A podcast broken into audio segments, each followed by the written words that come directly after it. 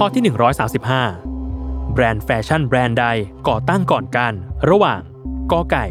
Fendi ขอไข่ Louis Vuitton หรือคอควายชาแนล10 วินาที จับเวลา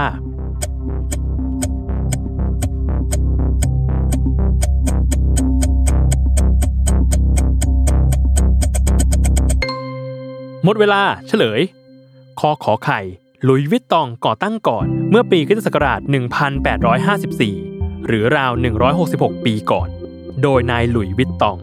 เริ่มจากการทำกระเป๋าแบบหีบสำหรับนักเดินทางในสมัยก่อนสงครามโลกครั้งที่ 1 ก่อนจะเติบโตกลายเป็นแบรนด์แฟชั่นที่ยิ่งใหญ่ที่สุดแบรนด์หนึ่งของโลกในปัจจุบัน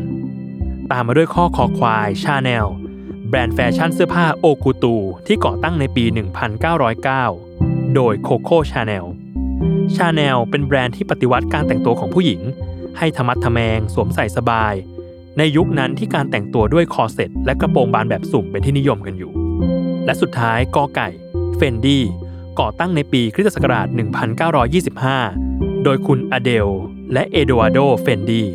เริ่มจากการเป็นร้านเครื่องหนังและเครื่องขนสัตว์ในกรุงโรมประเทศอิตาลี